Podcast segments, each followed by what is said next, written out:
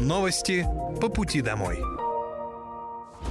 Здравствуйте, это новости по пути домой и с вами я, Мира Алекса. Пока вы добираетесь до дома за рулем своего автомобиля, на пассажирском сиденье или в общественном транспорте, я расскажу вам о том, что произошло сегодня в Подмосковье, в России и в мире. Вооруженные силы Российской Федерации продолжают проведение специальной военной операции. На Купинском направлении потери противника за сутки составили до 75 украинских военнослужащих. Боевая машина пехоты, три автомобиля, четыре самоходные гаубицы «Гвоздика» и одна противотанковая пушка МТ-12. На Краснолиманском направлении уничтожено свыше 95 украинских военнослужащих, две боевые бронированные машины, два пикапа, самоходная артиллерийская установка «Акация», гаубица Д-30, а также артиллерийская система М-777 производства США. На Донецком направлении уничтожено до 150 украинских военнослужащих, три танка, две боевые бронированные машины, четыре пикапа, два автомобиля, гаубица Д-20, самоходная артиллерийская установка «Гвоздика», противотанковая пушка МТ-12, а также две артиллерийские системы М-777 производства США. На южнодонецком и запорожском направлениях. Потери противника за сутки составили до 60 украинских военнослужащих, две боевые бронированные машины, три пикапа, три автомобиля и гаубица Д-20 истребительной авиации ВКС России сбит самолет МиГ-29 воздушных сил Украины. Средствами противовоздушной обороны за сутки перехвачено 23 реактивных снаряда систем залпового огня «Хаймерс», «Смерч» и «Ураган». Кроме того, уничтожены 17 украинских беспилотных летательных аппаратов. Губернатор Подмосковья Андрей Воробьев посетил лицей номер два в Подольске, чтобы вручить медаль за отвагу герою 23-летнему Илье, который учился в этом образовательном учреждении. Парня пригласили на урок мужества, чтобы школьники могли лично с ним пообщаться. На торжественном мероприятии в лицее присутствовали родные и близкие героя, школьники и учителя, которые очень им гордятся. Одноклассники Ильи рассказали, что еще в школе он был человеком искренним и со стержнем. Губернатор отметил, что когда началась специальная военная операция, Илья добровольцем отправился защищать страну. В составе батальона Илья уничтожил пятерых противников, участвовал в эвакуации раненых, преодолел артиллерийские и минометные обстрелы. Также губернатор напомнил о важности детских писем для бойцов. В Павловском посаде, по-моему, мы были.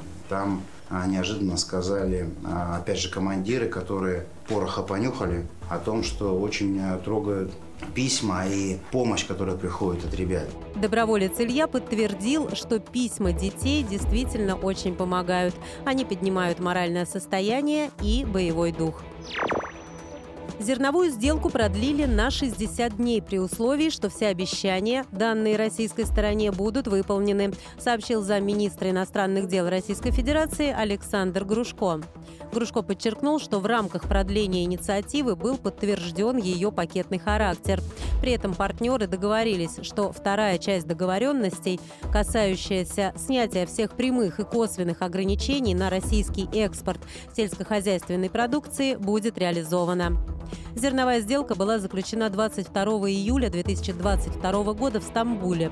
Российская сторона неоднократно указывала на то, что сделка не реализуется должным образом.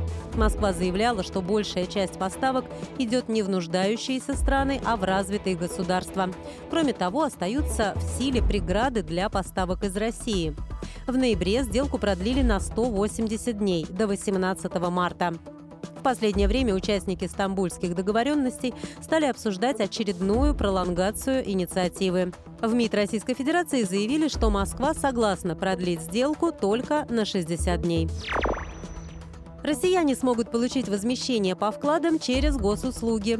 Вкладчики уже с будущего года смогут дистанционно получать возмещение по депозитам в случае отзыва лицензии и банкротства их кредитной организации. Клиент сможет пройти удаленную идентификацию и подать заявление через сайты госуслуг или агентства. После этого потребителю перечислят средства на его счет. Такой законопроект сейчас находится на рассмотрении в Госдуме. Сейчас для получения компенсации россиянин должен обратиться в офис банка агентства агента, которого назначают для расчета со вкладчиками или в агентство по страхованию вкладов. Другой вариант – это прислать запрос на почтовый адрес агентства. У некоторых банков-агентов также есть возможность оформить выплаты удаленно. После банкротства кредитной организации агентство через специально назначенные банки выплачивает вкладчикам их средства в пределах 1 миллиона 400 тысяч рублей. Возможность подать заявление через госуслуги упростит доступ к выплатам для вкладчиков. Клиентам не нужно будет заниматься поиском банка-агента. В Московской области заработал новый интернет-портал детства. С его помощью можно узнать о системе детского здравоохранения. Теперь в одном месте собраны полезные советы, рекомендации, анонсы мероприятий и многое другое как для врачей, так и для родителей. В разделах «Родительский университет», «Справочник родителя» и «Мероприятия» каждый родитель сможет найти для себя необходимую полезную информацию и тем самым повысить свою родительскую грамотность.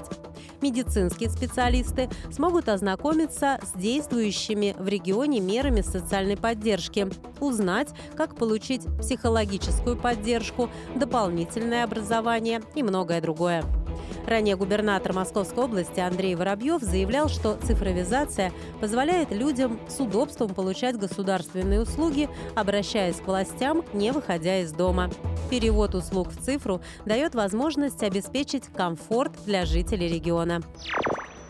Банки Кубы начали принимать карты платежной системы «Мир». На табло банкоматов стала отображаться эмблема российской платежной системы. Также возможно снятие наличных с карт российских банков. Средства выдаются в кубинских песо. Курс обмена рублей при снятии наличных приблизительно равен 1 к полутора без учета комиссии за операцию. Карты МИР по-прежнему невозможно расплатиться в магазинах или ресторанах. Такую возможность россиянам обещают предоставить после настройки необходимого оборудования, но примерные сроки неизвестны. Сейчас картой МИР можно воспользоваться в Абхазии, Армении, Белоруссии, Вьетнаме, Казахстане, Киргизии, Таджикистане, Южной Корее и Южной Осетии. Это были новости по пути домой. И с вами была я, Мира Алекса. Желаю вам хорошей дороги и до встречи. Новости по пути домой.